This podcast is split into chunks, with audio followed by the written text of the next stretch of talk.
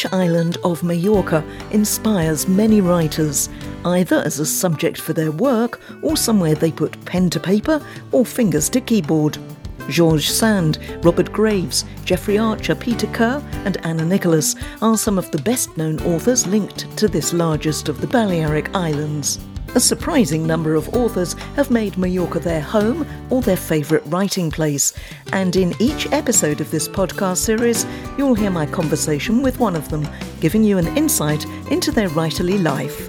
Welcome to Authors in Mallorca with me, Jan Edwards. Can't bear anything jangling, like, you know, jewellery or bracelets, anything restrictive. Giving injections to cats, you know, experimenting on oranges, getting up at 5 in the morning, cleaning out the cats, hissing cats, mad cats. And if I said one thing to a would-be author, it's get the cover right, pay to have the right cover. My guest for this episode is the most prolific British author writing about Mallorca today, who swapped life in public relations in London for a rural home on the island. Anna Nicholas writes for the Telegraph travel section and the FT's How to Spend It in the UK, and in Mallorca has a weekly column in the Mallorca Daily Bulletin. After writing 6 traditionally published travel books all about Mallorca, Anna set up her own publishing company for her debut cosy crime novel published last year. Haunted Magpie, the second novel in this series, is published on November the 19th.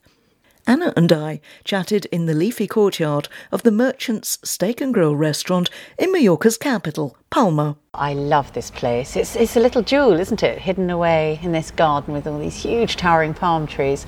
But I discovered the Merchant's restaurant and just loved it so much. And then Edgar Lagasse, who is one of the partners who owns it, took me through here, and it was all candlelit, and it just looked magical. Wow. I thought, what a gorgeous place to come. Yes. It's a little oasis. And a lovely place for interviews. Isn't it just? We're all alone here, we're all socially distanced.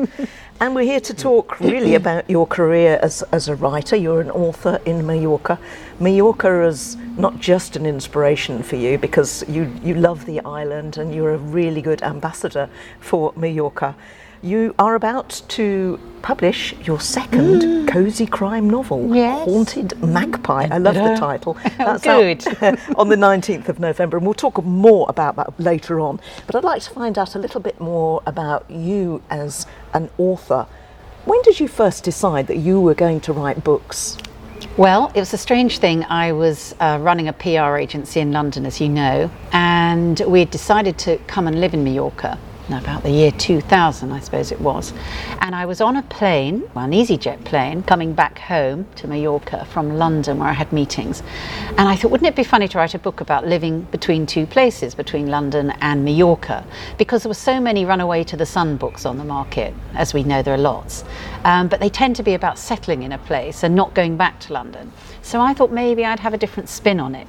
So I contacted a literary agent and a friend of mine who'd written a book, and they said, oh yes, do it. So that's how it all began. So quite a long time ago, and I think it was also a change in my life because I was leaving London for a new life, and I wanted to sort of record that, you know, how it felt being in this frenetic existence in London, in Mayfair, with staff, and then coming to a shambolic ruin in the mountains and having to try and do it up. Well, it's not a shambolic ruin anymore. Not anymore, no, but there's still things always to be done in a finca, as you know. Walls falling down, things going wrong. We've had a lot of that this week with the rain that came the other day, our gate not working, you know, all those sort of things. Yes. But it's part of the rich tapestry of life in Mallorca, isn't it? And it's good writing fodder, actually. It's fantastic. Fantastic. Oh, it sure is. How else would I keep writing these books? You mentioned there going to an agent, putting the idea to them. That I presume you had some very good contacts as a result of that. Well, do you know, it's a funny thing. I went to William Morris, which is a very big agency in London, and they loved it. It was the MD. She was an American and a friend of a friend. And so I was lucky, I had an intro. You know how hard it is sometimes. So she took me on, but just as I'd got to that state where she was sending the book out, she fell out with the original owners in America and left. Oh dear. And so I was left with no agent, and my book was with the agency. So she rang me from New York and said, why don't you come with me over here? I'm setting up a new agency. And I said, but no one will probably have heard of Mallorca in New York. And she said, no, you're probably right. I said, oh look, let's just forget it. So I was so fed up. I thought, what shall I do? Do I find another agent now, just at this really important point? And then I thought, no, I'm going to go to Summersdale, because Summersdale was a travel specialist publishing house, and I'd read some of their books, and I thought, I'm just going to write them a crazy email saying, this is what I've done, my agent's gone off to New York, I don't know what to do. And that's how it all began, and luckily after about 6 months that going through various editorial channels, they took me on. And I have to say, Summersdale is now Hachette. They became part of Hachette publishing house. They really did help me in those early days with editing and how to structure, and also keeping time and finishing books on time. So I owe them quite a lot, even though I'm doing my own thing these days. Yes, we'll talk about that a little bit later on. I'm a little bit interested to know, and very interested to know, about your writing life. Do you have a specific space in which you write? Yes, I do. So I write in the basement, which is actually quite nice and light-filled because it has French doors. And I have blank walls. I can't have pictures on the walls at all.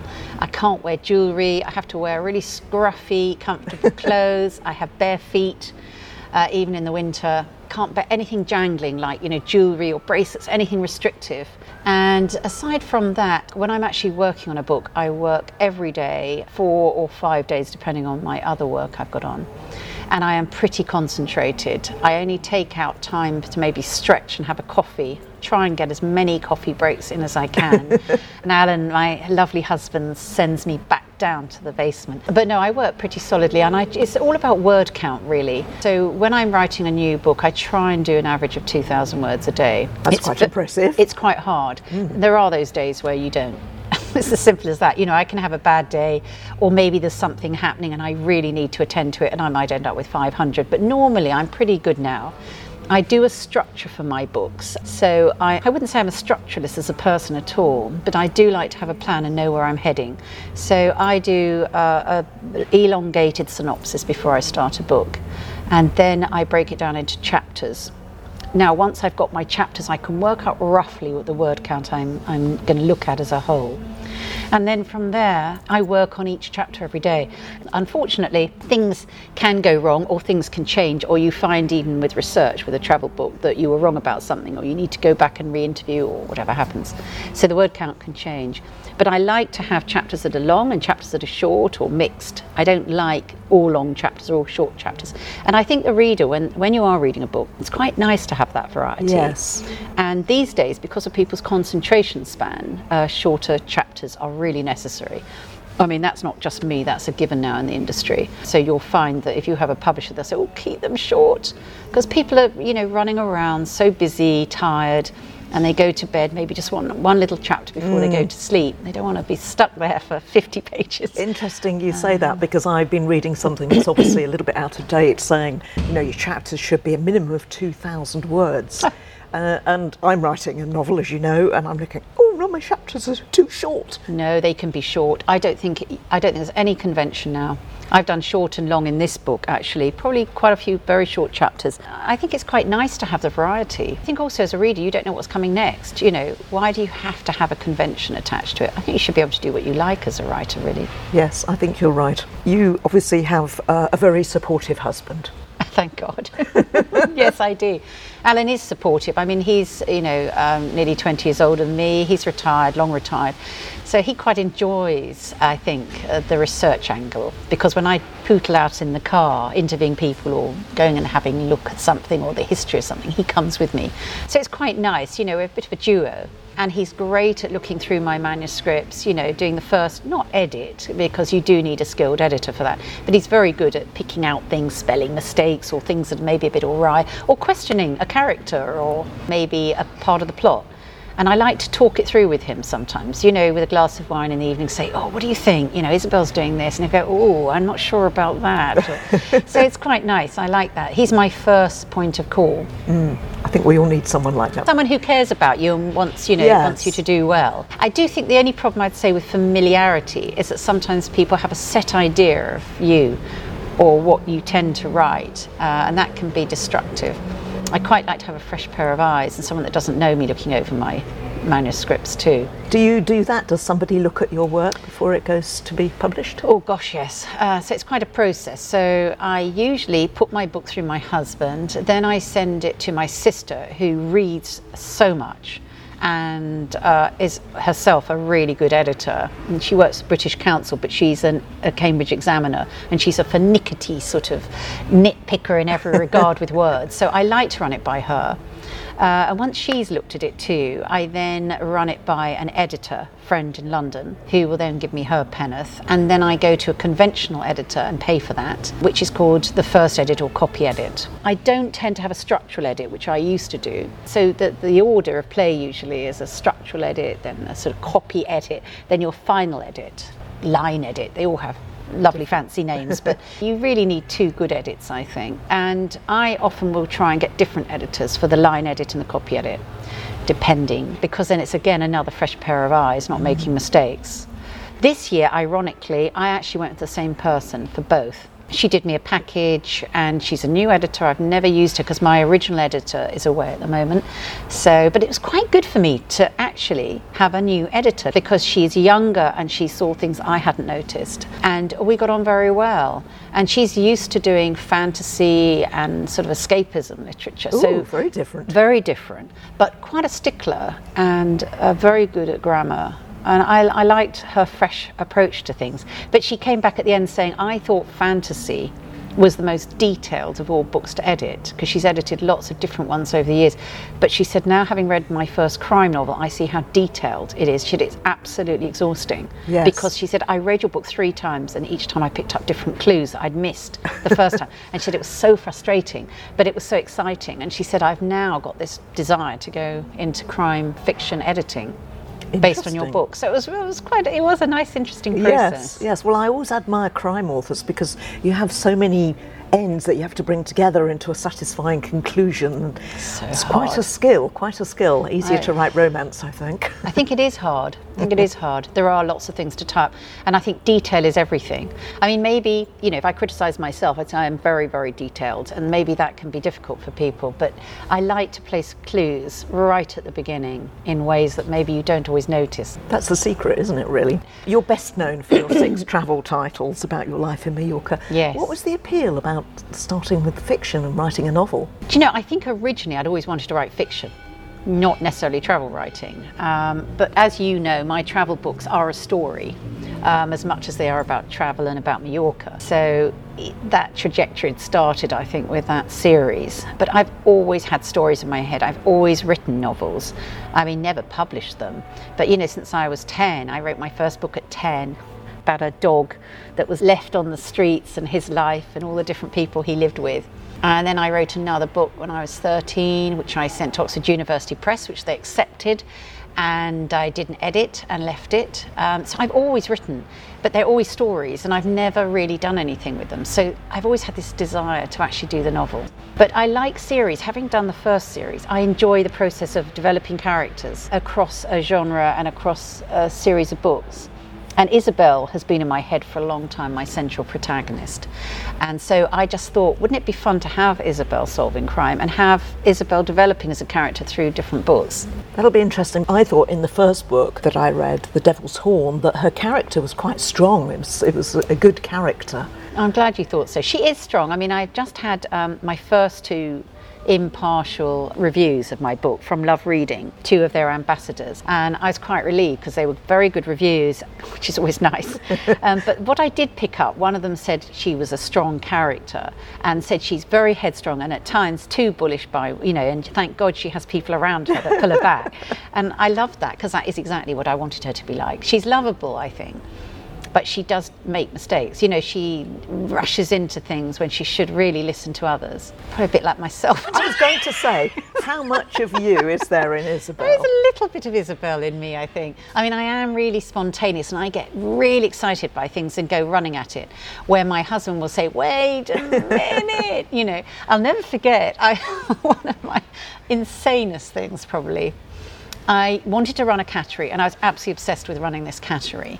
But most normal people might just think, oh, I might run a cattery, read a book on it. No, I didn't. I literally enrolled on a course. Instantly, I had the idea. And so I paid to go to this cattery near Gatwick, where I had to immerse myself in giving injections to cats, you know, experimenting on oranges, getting up at 5 a.m, cleaning out the cats, hissing cats, mad cats. It was a very well-known big cattery, and very, very much for the rich and famous. It's very expensive.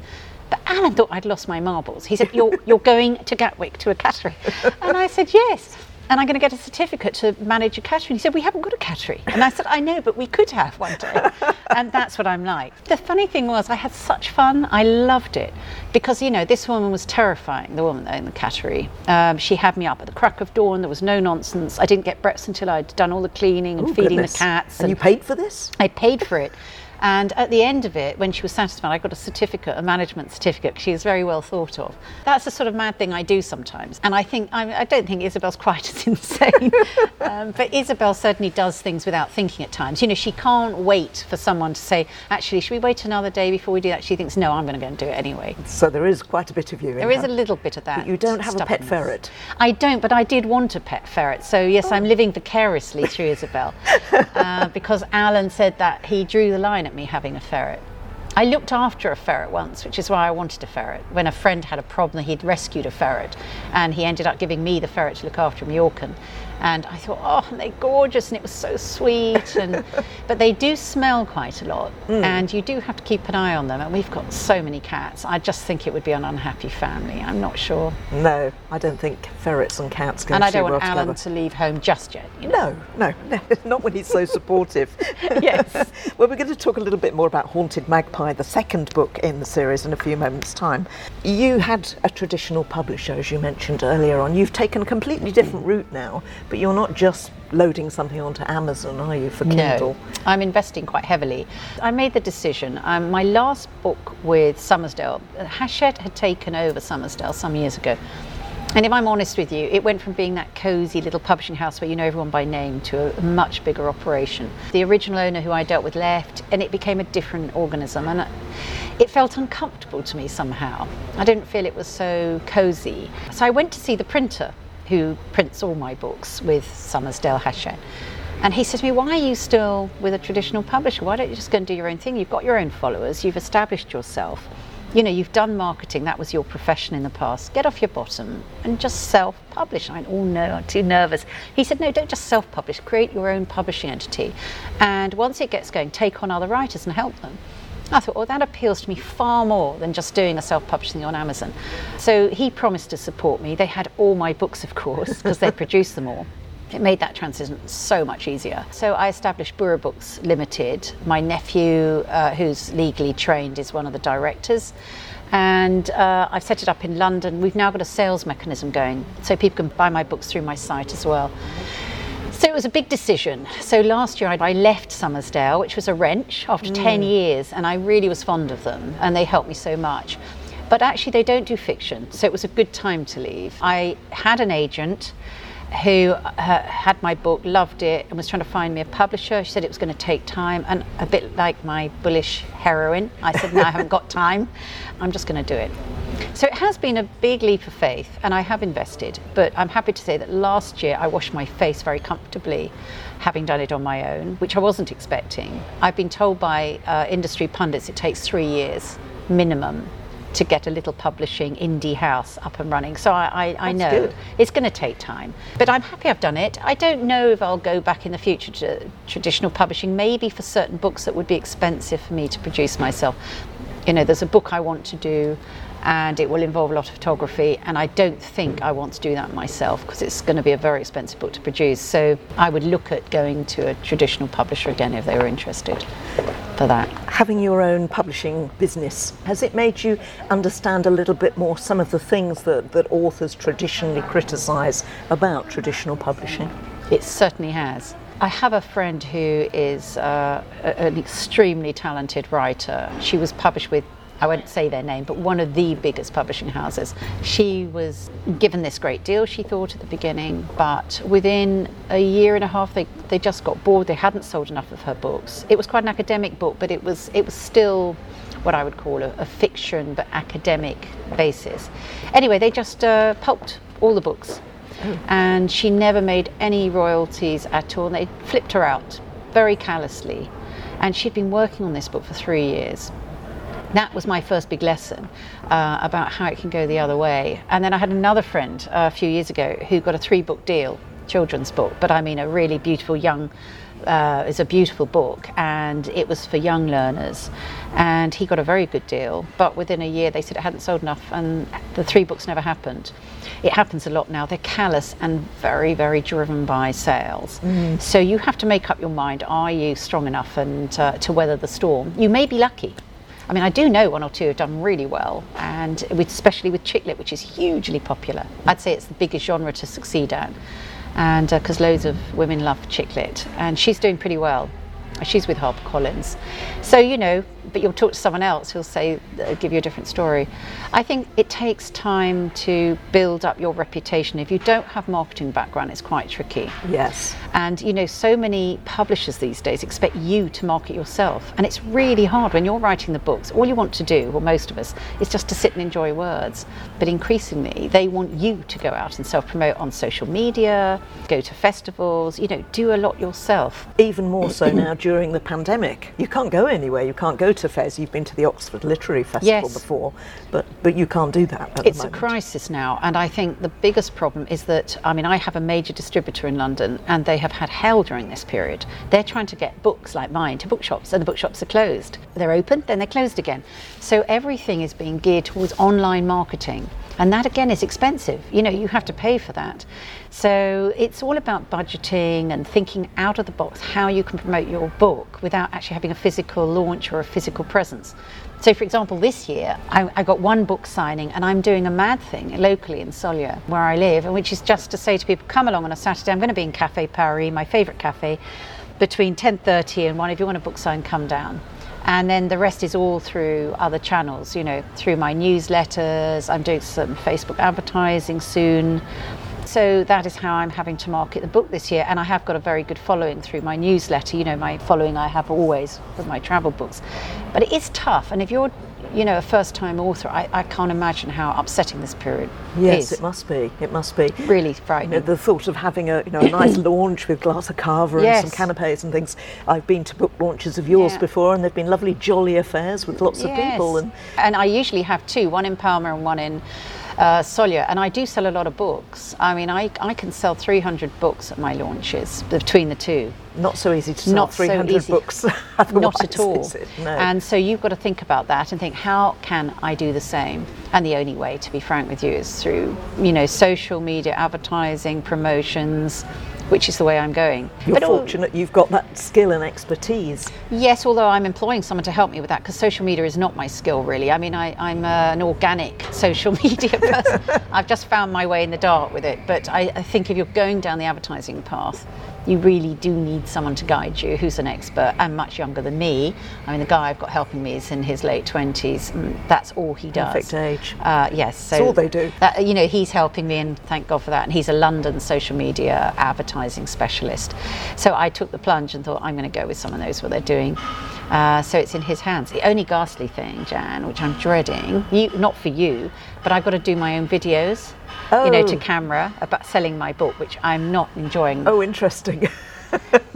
Yep. So that's what he wants. I do have an animated book video, which is great for use, and he's going to use a cover image, but it's all this sort of self-promotion that I find really and a lot of writers will claim to be introverts. You're not, obviously, but a lot of people are. A lot of writers are introverts. Yes, hate it.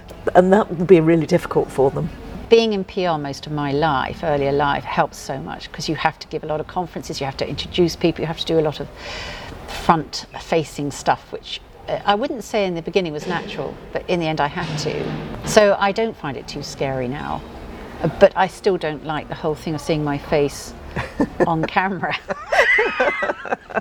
Especially promoting my own book, it just seems so a little bit naff, actually, but you have to do it, and really well-known authors have to do it. Just have to go with the programme and man up or woman up. Yes, I think that's the thing these days. People have to be more self-promotional, don't they? Definitely. In all walks of life, and I think there's probably an age divide, at which point you think, oh, I'm not comfortable with doing that, blowing my own trumpet. Yes, I have to say I really don't enjoy that at all. What I do enjoy, though, is engaging with my readers. I love my readers, and I know many of them now, and that actually, that that isn't frightening to me. So, you know, through social media and through my emails and other mechanisms, they talk to me, and I meet up with a lot of readers in Sóller in the summer or whenever they come over. I enjoy all that. I get great feedback, and it's just a nice chance to say thank you because they are supporting me. That sort of self-promotion is different. But when you're actually coldly in front of a camera saying, hey, buy my book, it just seems so artificial. I can't imagine you doing that, really. But no, I can't either. Well, we're going to find out this weekend, because he needs it early next week. Oh, right, well, good luck with that, then. Hope it doesn't come through on your feed, is all I can say. Oh, well, I shall look out for it. I shall definitely look out for it. The book is coming out 19th of November, so things are hotting up. The second book, Isabel Flores Montserrat, is your character. Where did you get that name from? I'm mad. I mean, Flores is a name from the mainland, which I really liked. And Montserrat is more Mallorcan. And I had thought it would be rather nice to have a heroine that was a hybrid, you know, that had a parent from the mainland and a parent from Mallorca. Because I do hope eventually that these books will be in Spanish, so that it will appeal to not just the Mallorcan audience, but also people on the mainland who might relate more to her. Thinking that she has, you know, a father from Castilla León or whatever, Castilla Mancha, rather than just being a Mallorquí girl from the mountains. So that's where the name came from. I've always loved the name Montserrat. I don't know why, I just have. And then Isabel is the name I absolutely adore here in Mallorca.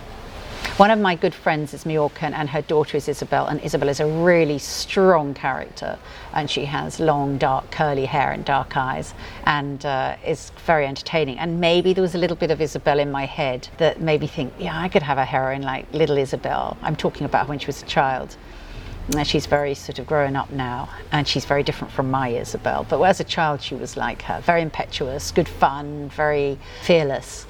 So that's the idea. And actually, my idea for creating this character who has a rentals agency, a holiday rentals agency, again, is based very much on a friend of mine in Fornalutx who was managing houses for expats. And I thought, what a brilliant idea to have someone like my friend Sari running, you know, houses for people, but is secretly solving crimes or helping the National Police. So that is where the idea originally came from. I wondered if you could have someone doing two things at the same time. And But she was formerly in the police, so she's got some experience, hasn't she? Well, that was the other thing. I mean, you read series like Number One Lady's Detective series by Alexander McCall, which I think are brilliantly written, so clever, simple idea, but just so captivating.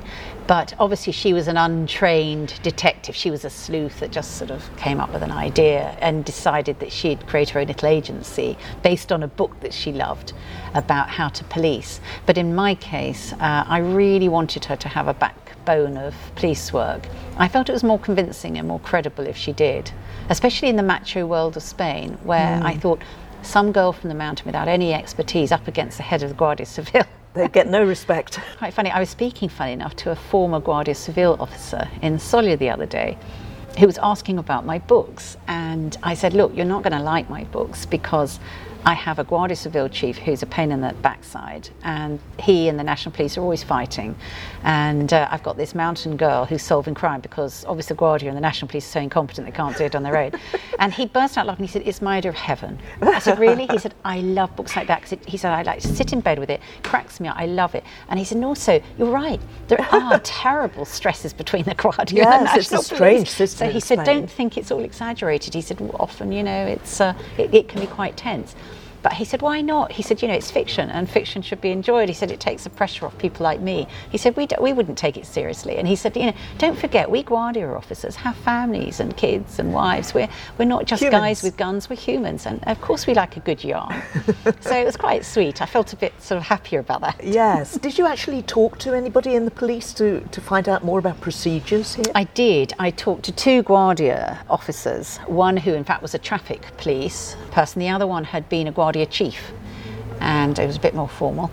And he was a friend's father-in-law, if that makes sense.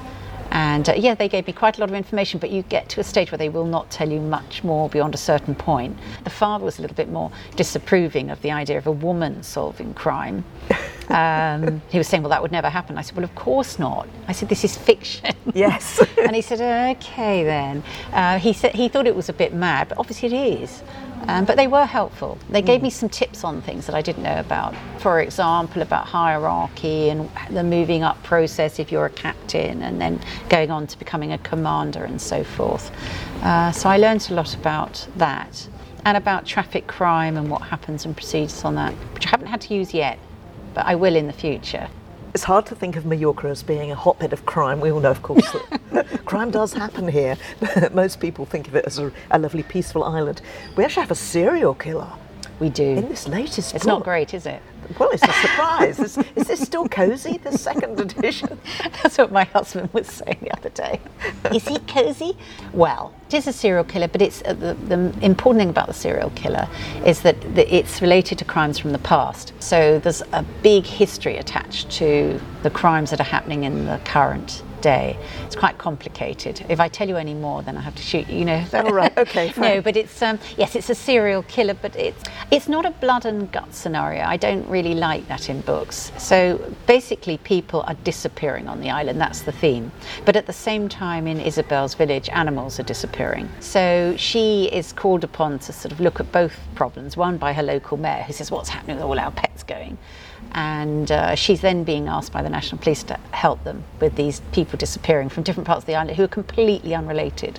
So it's not as though that they can say, you know, it's a sexual motive or there's some reason for it. All these people that are going seem to have absolutely nothing in common. So it's a puzzling one. And so Isabel thinks, are they connected? She discounts that, but other people think maybe they might be. So, yeah, so that's the starting point. But all is resolved by the end, trust me. Yes, and if you want to find out how, you'll have to buy the book and read it. I love the title, Haunted Magpie. Can't wait to find out what that's about. The Devil's Horn, that was another intriguing one. With your travel books, you were very keen on alliteration. Have you given up on that? I think because it was a jolly travel series, I sort of wanted to pinion them together in a way that readers would remember. So I have animals in all the titles, for example. And I'd love to take credit for this, but it must have been subliminal. But when I started the series, I started with A Lizard in My Luggage, then Cat in a Hot Tile Roof. All the animals go up in size. And then someone said, what an ingenious idea. And I said, gosh, yes, that was, wasn't it? But it was not intentional. But in fact, they do all go up in size. So I wonder if I was just thinking of that at the time. So yes, because, you know, it goes from lizard to cat to goat to donkey to bull, and then I go into collectives, which is a chorus of cockerels. Now I'm doing Peacocks in Paradise, the next one. So I don't know, I must have subliminally been thinking that. Yes, interesting. But genuinely, I didn't think that from the beginning. So it's weird, because the reason I went for cat after lizard was because I was thinking of the cattery. So yes. It wasn't because I wanted to have an animal going up in scale, but it has helped readers, because when they want to start from the beginning, they just think, oh, I'll go up in size. What's the next animal along? Oh, it's a cat, or it's a goat, or it's... So, yes. And all those travel titles are now available on your own publishing, aren't they? Yes, so boroughbooks.co.uk is my new company, limited little company in England. And so people can actually buy their books through the site. The good thing about buying through my site, as opposed to Amazon or anyone else, is that I will do dedicated books. And I will have special offers and promotional codes on things. So that's what I intend to do. And the other thing we're going to be developing quite soon, you'll be able to buy gifts through my site. So for example, if you want to buy a book and you want to buy an olive oil ladle or something of that nature, so you want it in a nice pack, we'll be selling traditional Mallorcan gifts, only a small selection. So, you know, someone will get a nice book in the post in a box, and they'll also have some gift from Mallorca. That's an interesting idea. So it's books and gifts, basically. So that's the next step. So that's what we're developing. We're starting with books, and then that'll be the next. Do you think you will, in future, publish other books written here in Mallorca? I'd like to. I really would. I think why I have got lots of people contacting me about books. You know very well, a book really has to be good to stand the test. You know, there are lots of badly written books on the market, hundreds, thousands. But if I do take people on, I want to make sure that they are really good writers. I don't mind, actually, the genre at the moment, but I don't want to take anyone on until I've learned the hard graft myself and know, A, that my company's working, B, I really understand the industry, because it wouldn't be fair. No, and you don't want to dilute your good name. You're well-named. Well, that's the other thing. So also, and it's a big investment. If I take on another book, I have to invest in that book. I have to totally believe in it.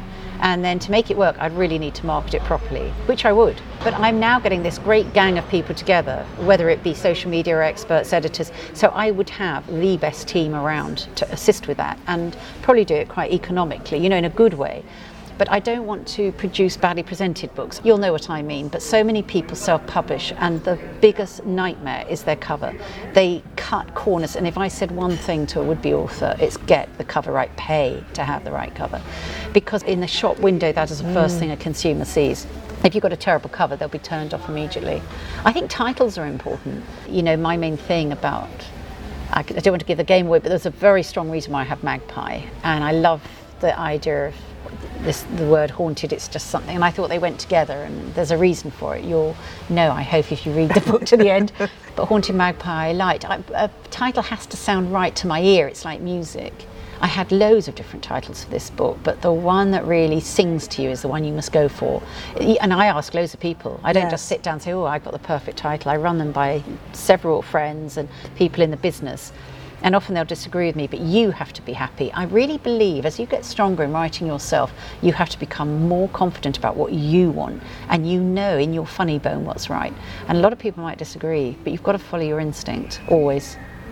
And that's the thing, I think, with women particularly. I think we're much more related to our gut instinct than perhaps men. Definitely, I think so. Yeah. I really do believe that. So next year we have another travel title and another Isabel Flores Montserrat. We do. Going to be working very hard. You are. I did do a lot of research for Peacocks in Paradise last year, so I have a little more to do. So I've just got to really go through my ghastly notes and unwind everything. But Peacocks in Paradise will be my 7th travel title, and I haven't produced one for nearly 4 years. So a lot of my reader base has said, what's happening to Peacocks in Paradise? And I was so busy trying to get the first Isabel off the ground that Peacocks went by the wayside.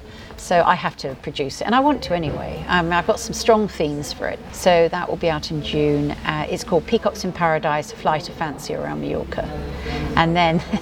And then the next Isabel title will be out in time for Christmas, hopefully next year, and a happier time in our lives, I hope. I hope so too. I hope I'll be able to have a really big launch. Well, we hope so. We look forward to that. Oh, I hope.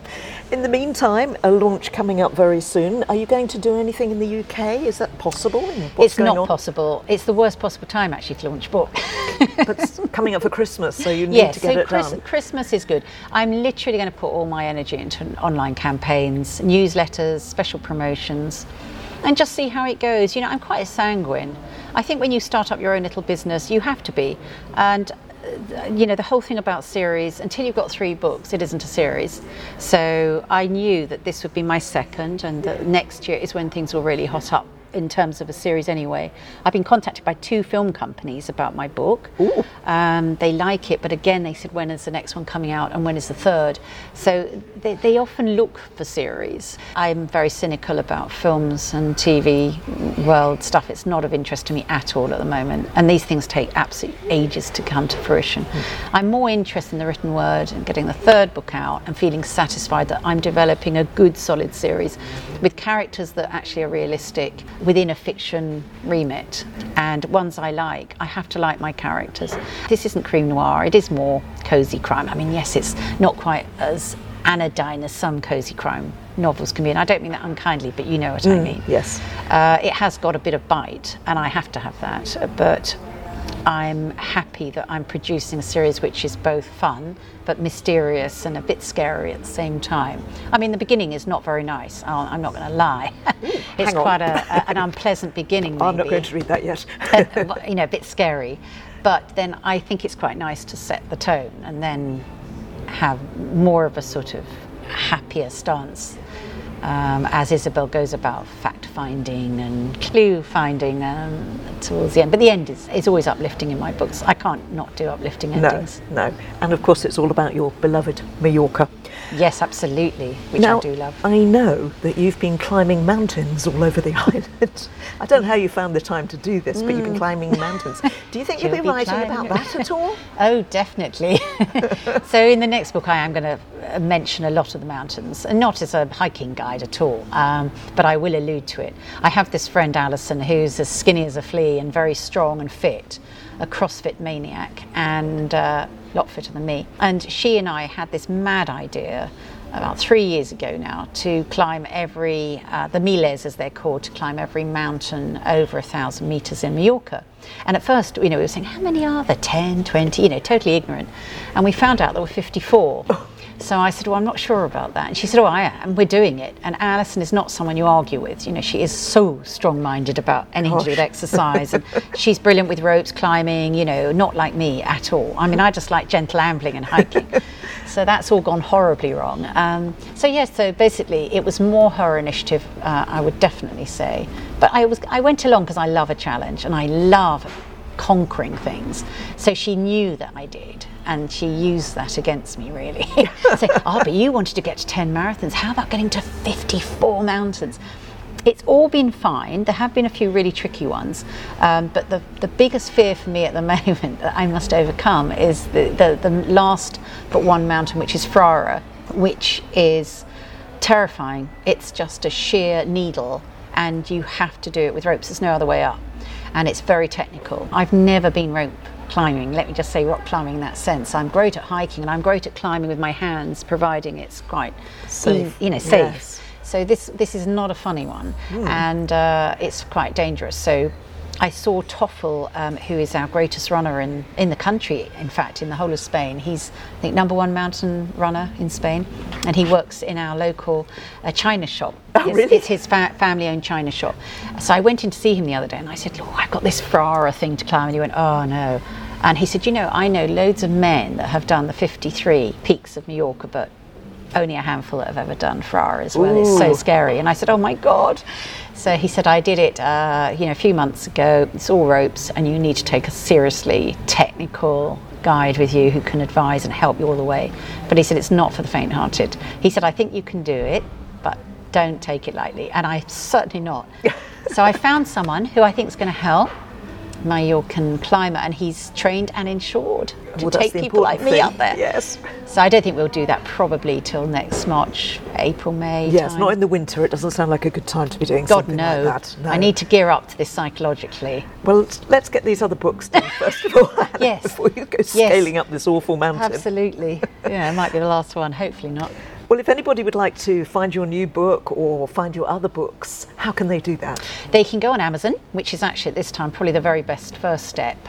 So I've got them in digital format on Kindle, and I've also got them on Amazon, most of the sites, .com, co.uk, and all the European sites. That's all organised by my distributor. But if they do want to go onto Borough Books, they can, if they want to support little indie business, and it's boroughbooks.co.uk. If anyone wants to go that angle, they can ask me for dedicated copies as well. I'm very happy to send those out. I've just sent out 10 dedicated copies, 3 to India, 3 to Dubai, and the rest to England. And these were all people I'd never met in my life that had read about me somewhere and asked to have dedicated copies. So that's rather nice. Yes, it's lovely, to think your books are winging their way to Dubai and India, Chennai, and Bangladesh. You're worldwide. So, gosh, it's all happening. Just on that quick point, I would say that Geoffrey Archer, who also has a home on the island, has one of his biggest audiences in India.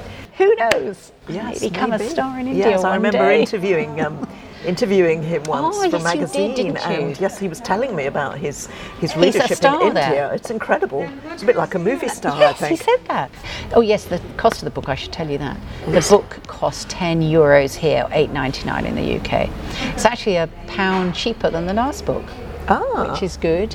Partly to do with printing prices and, you know, just I'm trying desperately to make sure that I'm as economic as I can for the consumer.